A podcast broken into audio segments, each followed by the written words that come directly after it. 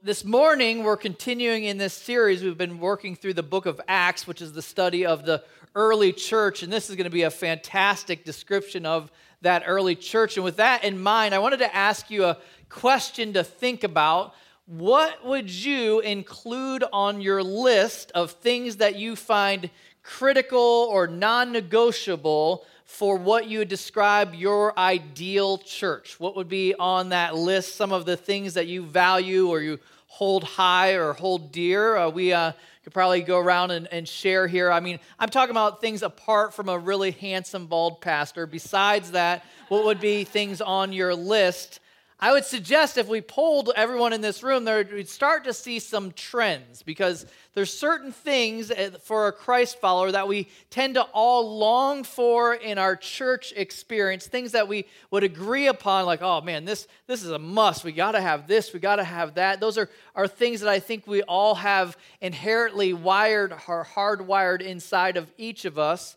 Well, this morning we're going to see the have the opportunity to see this early church and some of the things that they had hardwired in them. It's, it's something that we're born with, I would suggest, or uh, if we're in Christ, that we came into to Christ that we're, we have instilled inside of us. In fact, I was reading this article this last week. It's an older article by Christianity Today. It's telling the story about these young adults over in Argentina that had this commitment to try to find the right ideal church in their community. And so they're in a larger city. And so they made the task of visiting every church in their surrounding communities, every single possible church to determine which church they wanted to attend. And the sad thing is, they came back after that experience and said, really there's there's no church that kind of meets our, our criteria what we're what we're looking for. In fact that caused them to then wander from attending church and this author found them because he, he was really anxious to find out what was it that they were looking for? What was it that these churches w- were missing? As they sat down with these young adults and they started rattling off this list of non-negotiables they were looking for in the, the church it was they, the author said he found it fascinating because they perfectly described, almost in, in the same order that we're about to read, the Acts 2 church perfectly describe what this early church looked like of this church that was made up of, of young believers that were recently filled with the holy spirit that were passionate, passionate and driven by some certain things in the, their church experiences so this morning we're going to look at that church but i want to just pray briefly before we do that if you join me in prayer God, thank you this morning for a chance to be together and already to celebrate you appropriately through song, putting the spotlight on you. And I even think of the song Good, Good Father, and that's exactly what we believe of you, what we've seen of you, what we've experienced in you. God, we ask that this morning you, as the good Father, would teach us, you'd open our eyes to what this longing we each have, how we get there, how we push off the hindrances that keep us from that, God. That you teach us through this text, God, we pray. We'd be able to set aside distractions and that we'd be able to engage in your word we believe it's still relevant to us today. God, we invite you now to teach us. In Jesus Christ's name, amen. So, if you wouldn't mind turning with me, we're in Acts chapter 2. And last week we picked up a pretty big section. This week, just six verses. That doesn't mean it's a short sermon, but it's a six verses there in Acts 2 uh, 42. We're going to be looking at this morning this description of the early church. But I want to give just a real quick, for those of you that may have missed some, a recap of what we've covered so far. We really, this book captures the beginning of the church, but it ends with the life uh, or time that Jesus Christ was here. He lived the perfect life as you would know, lived a perfect life, but then died on a cruel Roman cross, didn't stay dead after three days, rose again, and literally after rising again, spent an extended period of time with his followers, training them, building into them, promising that when he leaves, he would leave them with his Holy Spirit. In other words, his presence inside of the believers. And so this uh, story picks up in the book of Acts with him leaving, and then literally, as they wait for this Holy Spirit in Jerusalem, showing up with a, an amazing entrance. If you didn't get to hear that, you can check out that sermon online where the Spirit comes up and doesn't just dwell with his people, literally dwells in his people. And literally, as the crowds gather to see what's happening, we saw last week that over after Peter preaches to them, over 3,000 people make the decision to embrace Jesus Christ as their Lord and Savior. So 3,000. So this mini church of 120 all of a sudden jumps to 3,120 approximately. So if you have issues with megachurches, uh, the early church was a megachurch. Let's be clear about that. So instant church there. And this, where we're starting to read now, is right after that a description of what that young church looked like. Are you tracking with me so far? So that's what this description is here. Take a look in verse 42 of chapter 2 of Acts. This describes that community, and it says, And they devoted themselves to the apostles' teaching and the fellowship, to the breaking of bread and the prayers. So then, just to be clear, when it says "and they," the three is re, the "they" is referring to the three thousand plus that make up the early church. So they're there, and it's saying that they're displaying the genuineness of their faith by the way in which they live. And you catch the word that says "and they devoted themselves. I would suggest if there's any word to underline in this section, that word devoted, I would propose, is key. Because you see, there's a certain trend that happens. The things that we devote ourselves to literally have outcomes, either good or bad. You think about that for a minute. The things that get our affection, our time, our energy literally have an outcome from those things that you're devoted to. Let me give an example. If you've ever seen the cover of a men's health magazine, ladies, sorry if that caused you to stumble. In the picture, no one would look at the guy on the cover with the rock hard abs and think that he woke up one day looking like that, right? I, I mean, if that could happen, that would be awesome, but it doesn't work like that. You see, that's the outcome of what? Man, his time and energy and steroids and, and, and, and, and all kinds of devotion to that effort in order to have that outcome. You see, that's just how it works in life. The things we invest in, the things that get our priority of our attention, literally bear outcome, good or, or bad. Well, we see here some things that they were devoted to or committed to for specific things. It's not me guessing. Literally, it tells us right there. They were devoted first to the apostles' teaching. Now, in your notes, you might notice that I wrote the Word of God because this idea of the apostles' teaching, what Jesus had told the apostles before he left, he says, Teach them everything I taught you.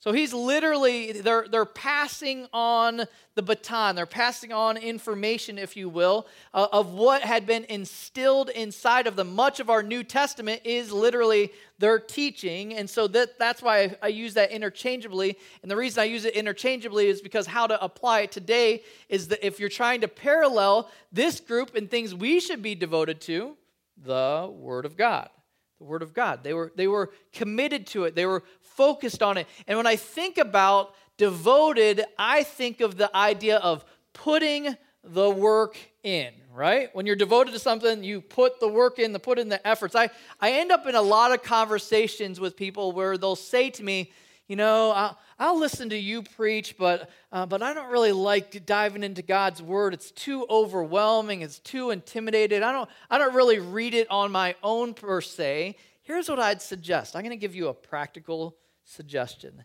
This, my friends, is one, a big Bible that's cool to carry around and impress people with. Two, it's a study Bible. The Bible, like this, literally at the top of it, it has the scripture that you're reading. At the bottom, it has an explanation, verse by verse, on how to understand it. So, therefore, you are without excuse. There you go. That's my suggestion. You can pick up one of those for yourself. The non leather ones are actually inexpensive. So, that's a suggestion as we're trying to parallel maybe some things in our own lives of areas to be devoted to. God's word, obviously elevated.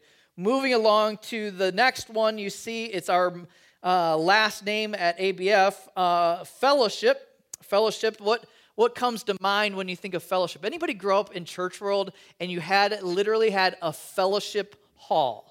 Fellowship Hall was the ultimate room with, with low, uh, low hanging ceilings, linoleum. If you had a nice one, it had the dividers in it. Anybody have those that you could slide back and forth? I think we still have those in one of our rooms, I'm embarrassed to say. Uh, usually some nice beige paint. And what color punch did they always serve? red like bright like colors of red you didn't even know was possible like this this punch usually that's what someone associates with fellowship, which I would suggest is maybe falls short of God's design. Sitting around in a bad beige room drinking punch, you like I'm, I'm thinking that that's somehow missing the mark. And I suggest that when we're talking about things we long for, that's not the description. I was listening to a, a sermon uh, recently uh, uh, by Francis Chan, and he was talking, he was describing a gentleman that had come to his church, uh, actually a former gangbanger that had come to his church and had actually made the decision to embrace Christ, made the choice to accept Christ, to be baptized. His, his life was redirected. And then uh, Francis Chan said he was surprised that after a short period of time, kind of stopped seeing him around church. And he's like, man, I wonder what happened to him. He ended up reaching out to him and the guy was real honest with him. He said to him, he said, You know, Francis, he says, I, I think it, I was just misunderstanding things a little bit. I, I think I was associating church with like it was going to be a little bit more like the gang, where you actually did life together, where you're committed to each other, where you had each other's back, where you do, do anything for them. And Francis Chan was saying, You know, that broke my heart that maybe the American gangs get a little bit better of the idea of what fellowship was supposed to look like than the local church. It's a sad account that literally, when it describes the thing that they were devoted to, the word fellowship is actually translated to the word partnership. Partnership. It's not just a attend church every once in a while. It's not a Creaster, Christmas and Easter attendance. It's literally devoted to family heard Adrian talking earlier, referring to us as this. It's more than just an event, it's literally saying, I'm a part of this community. That was one of the things that they were devoted to, and it showed. I love when you get little glimpses or signs of us heading in the right direction with that. I was we had a men's event just last uh, weekend, and on Saturday night, sat around and it was interesting because time flies when you're at, at, those things. I was sitting around all of a sudden you're like oh it's it's dark out and you're sitting around with a group of three guys. I only knew one of them prior to this very well and as we're talking we're, we're, we're talking and sharing literally for an hour plus talking about ways we could improve our marriages. What in the world?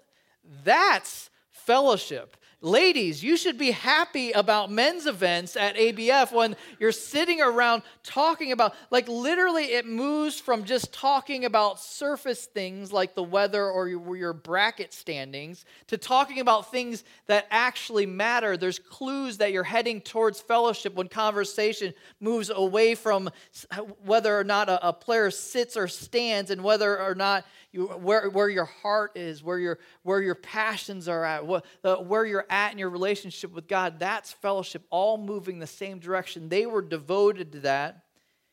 It's hard to say that you're devoted to fellowship solely attending ABF services. That's one of the reasons why we try to set the table with so many outside things, whether it's life groups, whether it's e groups, whether it's women's studies or hikes and eatings and senior adults playing dodgeball together. They don't do that. But uh, you, there, there's things we do to set the table for fellowship to happen here at ABF. That's part of our community. Next one he points to is breaking of bread, breaking of bread. And sometimes you might see in Scripture when it talks about breaking of bread, it's talking about literally just having a meal together. It's also used to describe uh, participating in the Lord's Supper. Here, I would suggest it's being used for that description. Because why? Because usually, if you think about it, eating doesn't take devotion, but taking time to remember the Lord does. So, some of us, as much as we'd say, yes, I'm, devoted to eating, yes, but I, I'm suggesting that they were devoted to something more than that, and it's literally doing what Jesus said take time to remember me. Make me a big deal when you're together. Point to ha- have conversations, come back to me. Literally taking time to slow down. Next Sunday in church, we're having communion here because we value that as an opportunity to remember him. That was one of the things that, practically speaking, they were devoted to. It says also the prayers prayers. This is uh, uh, when you read that, you're just like, why doesn't it just say and prayer? When it says the prayers, what is it talking about? The prayers. Two possible reasons for that. Obviously, the overarching sense is that they were committed to prayer. That's important. The prayers might have been something that was literally written prior to that, something that maybe a more mature believer had written down and noted down their express prayers. Because why? This is a group of 3,000 new believers. You ever be around somebody that's new to following Christ and ask them to pray? Pray. It's like a, a, a ghost all of a sudden. They're just like, what? I'm not praying. I, have heard the fancy stuff you all say. I'm not doing that. Yet maybe it's maybe that's it when it says the prayer, something that's literally been written down. When we sing together, I see that as musical prayer. Somebody's taken time to literally spell out their heart towards God. Or it was when it says uh, the prayers, it might have been this prescribed time of day that they would all go to the temple. At the beginning of chapter 3, you see just glancing over there, says, Now Peter and John were going up to the temple at the hour of prayer, the ninth hour. So at 3 o'clock, they all met at church and prayed together. So, either way, the idea is that they're doing this together, they're devoted, and prayer, as we know, does take devotion. It's not something that you just stumble upon and you're like, oh man, I've got this awesome prayer life. I don't know how that happened. I don't know. No, are you kidding me? Like, same with the abs. Like, it's something that you put work into that gets you there, right? You put the work into it and done and community. I think we've gotten into this idea that prayer is just like this personal thing between you and God. I, I would suggest that initially God's design was for us to pray together. Remember the Lord's Prayer? Our Father who art in heaven, not my Father who art in heaven, hallowed be thy name. It's literally something where they're praying together. Part of God's design was a devotion to prayer.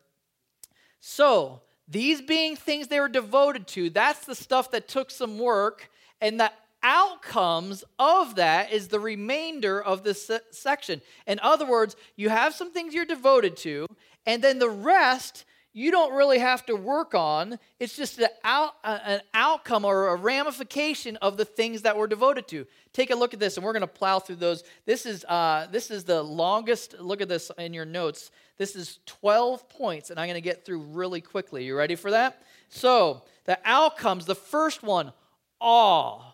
The first one, awe. This is a word defined as fear or holy terror when sensing God's divine presence a terror or sense of God's presence. You, have maybe had that even in, in church, maybe during a worship time, and the, the hair standing up in your arms, and or maybe that choked up feeling when you're like, did the pastor write that sermon just for me? Anybody ever had that before? You see, God is at work, and when his presence is there, there's a sense of awe there's a sense of amazement, like, whoa, he's clearly at work here. It's the same word describing how people responded to Ananias and Sapphira, we'll get to later in Acts 5, when they kind of blew it and people were like, whoa, like God's serious here. God's serious here. So that was part of the early church experience was awe. That's a, a description most of what I, what I find encouragement. It wasn't because of fancy buildings or fancy programs. It was literally because the presence of God was there that they sensed this awe. See, as it continues, it says, and many wonders and signs were being done through the apostles. So miracles were another aspect of this. One of the way that God validated his church in its early years was through the apostles continuing to do the same thing that Jesus has done. Remember Jesus what validated his ministry was he did all these amazing miracles. Well, the apostles uh, or his disciples literally carried that on the church leadership and through that era as the canon of scripture was being formed, God used that to validate or authenticate the ministry of these apostles. And so they're, this early church are around this and being like, man, this is an awesome season. We believe that that literally came to an end with the apostles' life, the, the gift of miracles, but that doesn't mean that we don't still believe miracles do. God just changed how he does it. Literally in James 5, it then tells them is it shifts from this era to the next, which we're currently in, to bring if someone's sick to do what? Bring them before the elders, anoint them with oil, and pray for them. That's the, what we believe is the design for miracles in present day. And we could literally, even in our church, we could have an open mic if fear wasn't a factor here. Uh, we could have an open mic and ha- hear story after story. I bet you, even in your family, you can point to, man, I can't believe God did this in our life. I can't believe He did this. I, and, and story after story of present day miracles He's still doing today. I can't help but glance down at Gordon, who had pancreatic cancer, who was literally, they opened, can I share this? Is that all right? I didn't ask him. They, they opened Gordon up literally and, and, said to have surgery and said, you know what, there's nothing we can do here. He's, it, it's too late. Literally, upon praying, and he's now stamped how many years now with no evidence of disease? Six or seven years. Amazing. A, a, disease that was guaranteed to take someone's life. God literally healed him. We have story after story like that, even in this community. See, that was part of the early church. I would suggest it continues to be through the prayer of God's people, part of our experience. Then, verse 44, glance down with me. And all who believed were what? What does it say there? Together together. That was a key part. It's th- this idea of a lone ranger Christian is not part of what the Bible describes. It might be part of the American culture, but it's not a biblical idea. Are you tracking with me? If you were part of the body of Christ, you literally did life with all the other believers. It wasn't just the on the fringe Christians just kind of every once in a while kind of checked in with believers. No, this was a it was a full-fledged fully in kind of a thing and that's what God calls us to. And I don't say that as a means to guilt us, but I say it as a means of getting all that God designed for the church to be has to do with this together piece. So they were together. And then you see it says, and had all things in common. What I love is you can hop on a, a, a, plane any direction and find a, a bond with other believers if you're a Christ follower and sit down, have a, have a meal with someone else. I was in Ecuador this last spring and spending time with other believers there. It's amazing the immediate bond that you have because of Jesus Christ working and moving in your life. It's an amazing thing.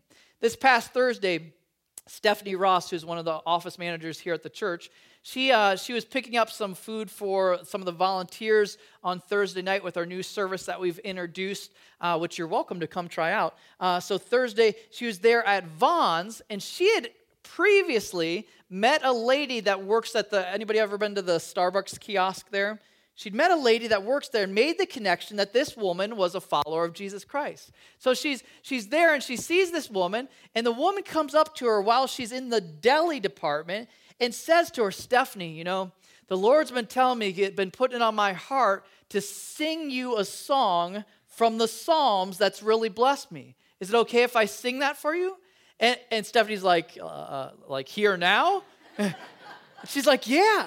So in Vons, right up here on the corner, this lady just starts, and she's like, she had a beautiful voice, just starts belting out into song in this psalm about Stephanie. And Stephanie's like, this is awesome. You see, that's the kind of bond that you don't get at the health club with Joe Schmo that you've met a few times. Like that's that's the kind of bond that only comes from a relationship with Jesus Christ. And I don't know if that's a selling feature right now or like, oh man, let me run while I still can. But the po- the point being, the bond that they had was clear. They had everything in common. And that led to something which I would suggest is one of the most drastic parts of this scripture or outcomes says, and they were selling their possessions and belongings. You know God is at work when our hand, our grip starts to come off of the things we own, right? That's definitely a clue that God's working in somebody's life. So clearly, the Holy Spirit's at work here. He starts saying it, and a lot of people are like, "Is this like a communist group? Like, is this like they're all, all uh, equal?" Like, no. This this was initial extreme displays of generosity to accommodate for this early launch of the church. If you were here the last couple weeks, I talked about this. A lot of these people that just freshly had come to Christ were there for Pentecost. They're just there for a holiday, and they literally end up sticking around to be a part of this early church and what God's doing there. And so, this is an accommodation, this is a, a, ju- a lifestyle adjustment. Assessing, I, I would suggest maybe some of us here could use that. A lifestyle adjustment, assessing what do I have that could literally bless somebody else. What do I have? I had a, an encouraging glimpse of this even in our church. I had a, a call just a couple weeks ago. I had a, a, gentleman actually that I've known. He's a newer believer even in our in our body in our family. And, and he and he said they, they said actually I had caught secondhand that he wanted to do this. He said he wanted to donate his car to somebody that maybe has need within our church. And I was like, which car is he talking about? Because the car that I've seen him have is like a, a really nice car. And he was like, he's like, you know what? I, am not, I'm not going to trade it in because I'm getting a, a, newer, newer car. But I just wanted to see if there's somebody in the, the church that might be able to be blessed by this car. And, and cheapskate me's looking online to see what this is worth. And I'm like, you sure you want to give that? Like a nice pastor, right? And uh, uh, but but but no. Here's the thing. He literally is like, no, I, I just want to bless somebody with that. I just want to give it to. So I was able to uh, take that myself. No, I'm just kidding. Direct that to someone in our church that could really use a car. Somebody's like, "How do I get on that list?" Well, we can talk later. But but but here, in all seriousness, man, isn't that a glimpse of God's hand at work in somebody's life? Anytime there's a release of things to others, that's a, that's a clue that whoa, God's working here. And look what it says. It says, "and distributing, sharing, distributing the proceeds to all as any." Had need. That's the description that that gang member was longing for. A community that's like, oh, you have a need? Well, let's share. You have this? Let, let, let me dive in. This community had teeth to it, you might say. Like that, it, it was real. It wasn't just talking the game, they were living it out. Literally, it had made its way into the very core, the fabric of who they were, because it literally affected the things that they possessed. I love other glimpses I see of that even in this community. People just doing a good job. And I, I'd suggest even it's not just it's not just resources. Sometimes it plays itself out with time. I know my, my wife got a phone call this past week from some a, a, single woman in our church that was going into surgery. Was just saying, is there? She she was like the, the surgeon said I, I I can't drive home myself, so maybe she's like I was wondering, is there anybody that might be willing to drive me back and forth to the surgery? Adrian's like, well, let me just reach out to a few people. I'm tied up, but let me let me reach out. She reaches out, and instantly she has somebody i'll do it. I'm in. I'll, I'll pick her up. I'll take her back too. I'll, I'll do the whole thing. It's awesome to see little glimpses of that in our community. Here's another. Can i share a couple stories? These are fun. So this was fun. There we have a, a missionary named chip not like Lay's, uh, in, in Moldova uh, that, that's, that's serving over there. And somehow word got back of this orphanage that's over there, and uh, kids there could really use some bikes. That's a, a huge deal in this, uh, in this setting. One for transportation, two for just being a kid, right? So there's a group in our church, actually started with one family, said, hey, let's raise a little bit of money. They, they raised together enough money, about $1,500, to buy nine bikes that this weekend, as we're speaking, are being delivered to this orphanage. How awesome is that? Chip's showing up with a bunch of bikes and then sharing the gospel message with these kids awesome to see God's hand moving. There's a one more, a couple more. This was fun. I got a, a message this week uh, from a friend of mine that I worked with back in Chicago that since moved from Chicago to now pastoring a church in Florida. Here's a picture of him there. He's like, he's like, hey Scott, you you won't believe it, but a few of the young adults from your church are here in Florida helping me rebuild our church that got beat up by the hurricane. Like, how does that work? I'm like, I, I didn't even know they were there. And, uh, and, and so, pretty awesome to see God moving and using even people, not just old, but young, all different ages. Here's my personal favorite. There's a kid in, in, in, our church, I think he's 10, 9 or 10, something like that. I'm, I'm just pointing this out. He started at his school, they were wanting to start a new club, and he started this club, this is just local here in the area, the Good Guys Club. The Good Guys Club. Here, here's a picture of the Good Guys Club. And, and, and here, the Good Guys Club have one mission with this club, is to try to serve and meet people's needs in the community. I'm like, are you kidding me? There, there must be something right happening in our children's ministry, right? And, and, and, so this, this group, this past Thursday, instead of coming to the Thursday night service, which I'm letting them off the hook of, they, they, they literally got together, handmade a bunch of cards, and then went to a nursing home, just a random nursing home, not a Christian one, and started going around giving cards to all the seniors within the facility there. How cool is that? And they're taking applications. Anybody want to uh, join the, the Good Guys Club? And notice the one girl that snuck in on the far edge. I love that. So you might even be able to sneak in. But either e- either way, point being is I love getting glimpses of the Acts 2 church, even present day. And one of the biggest demonstrations has to do with whether we have a closed fist or an open hand on our stuff in our time. This was one of the outcomes of the devotion of this church. See, they were sharing. We'll keep moving just to finish up. And this one uh, uh, I've kind of touched on already, the seventh one, verse 46. And day by day, attending the temple together.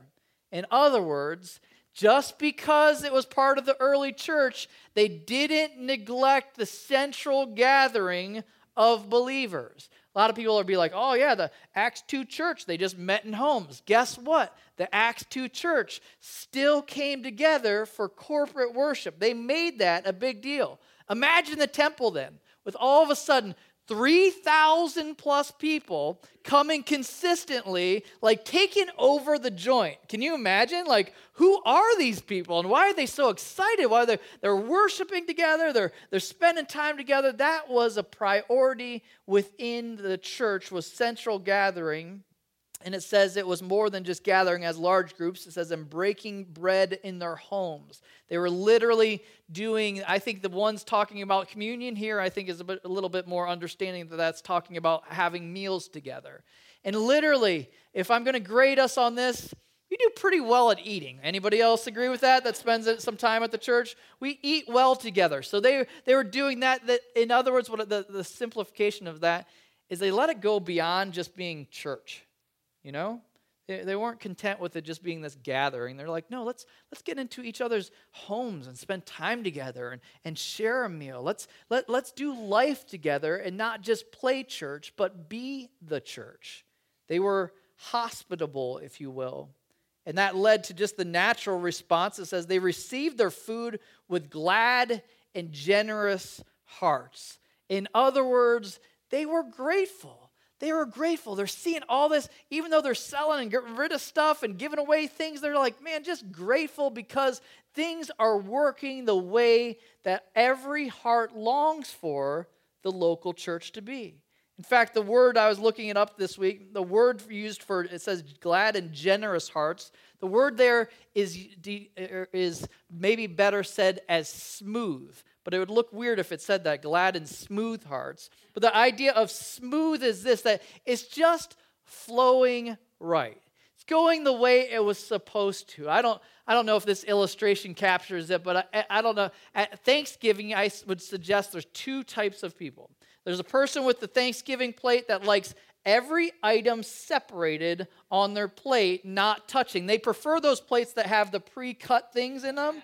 A- anybody fall in that category? Don't like things touching? Okay, people are embarrassed now to admit that, but I know there's more of you out there. Then, then there's then there's the other group of people like myself that doesn't care if it's all just mixing together. You're just like, this works. I don't care if there's the that orange jello stuff touching my green beans. I don't the casserole. I don't care because it's all going to the same spot. And man, it just works well together. Anybody in that group?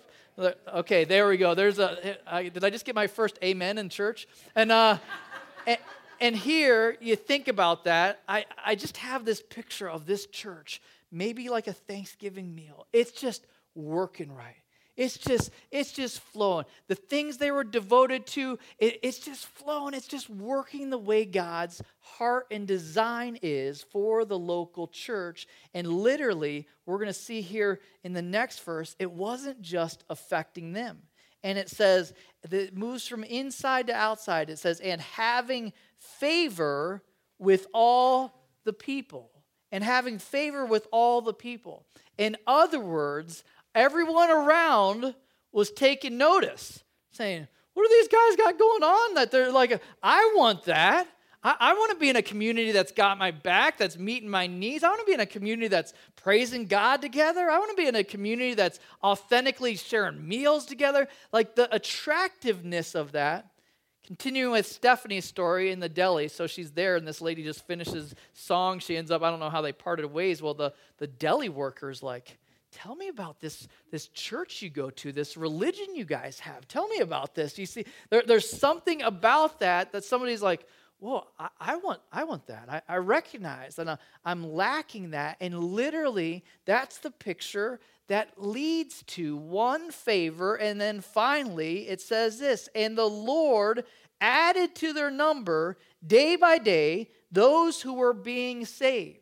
This was the outcome of a contagious community. People literally saying, I, I, I want to be a part of that family.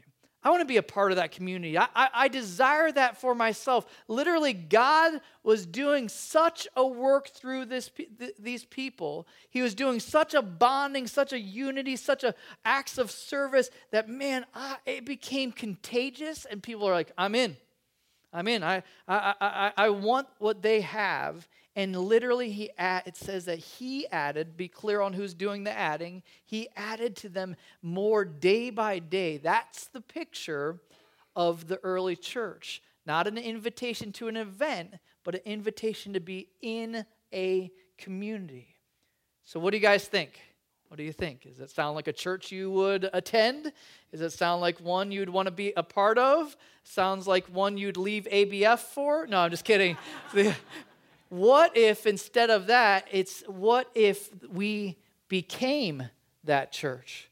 What if that was a description of us as a community. I'd say there's a lot of things we have heading in that right direction, but I wouldn't say we're fully there. You might say to yourself, oh, "Yeah, but that was the that was the honeymoon stage. That was like before all the hard stuff. That was before the lawns needed mowed and there needed to fold laundry and clean up dishes. Like that's the honeymoon part." But I would suggest, isn't that what we tend to go back to when we're trying to get ourselves recentered? Say, oh, remember when we were still dating and we were doing all these, the, the, goofing around and having fun together and enjoying each other's company? Isn't that the same thing we do in our marriage as we try to go back to the days when things were working right? I'd suggest that's the idea for us as well, going back to the same things that they were devoted to. And I would suggest also that the things that they were devoted to weren't that complicated four things, man. They're committed. It was like Sunday school answers. They're committed to, to fellowship, really doing life together. They're committed to being in God's Word, remembering Jesus. They're committed to some things that, that uh, we talk about every week, praying together. Those are the core things, and the outcome was amazing talking this week with Chad, and we were trying to think of a song that kind of wrapping up this idea. We were reading the, the, the lyrics of the, the, this song, this next one that we're going to sing in closing. It's like I can picture the early church singing this song. See when you listen to the words to it if you don't agree with me. Let me pray just before we do that. God, thank you for this chance to be together in your word, in this picture, this glimpse of the church that was fully led by your Spirit. I was fully engaged in the things that they should have been devoted to. And my prayer my heart is that would be a contagious church, that we'd catch fire from them. Pray this in the strong name of Jesus. Amen. Well, couldn't you see them singing that song? I for sure could. Well, congratulations. You just made it through a 16 point sermon. That's impressive. If I were to boil it down, it's one big idea that certain things we're devoted to, the things we're devoted to, lead to certain outcomes. Choose this week what you'll devote to. God bless you. Have a great Sunday.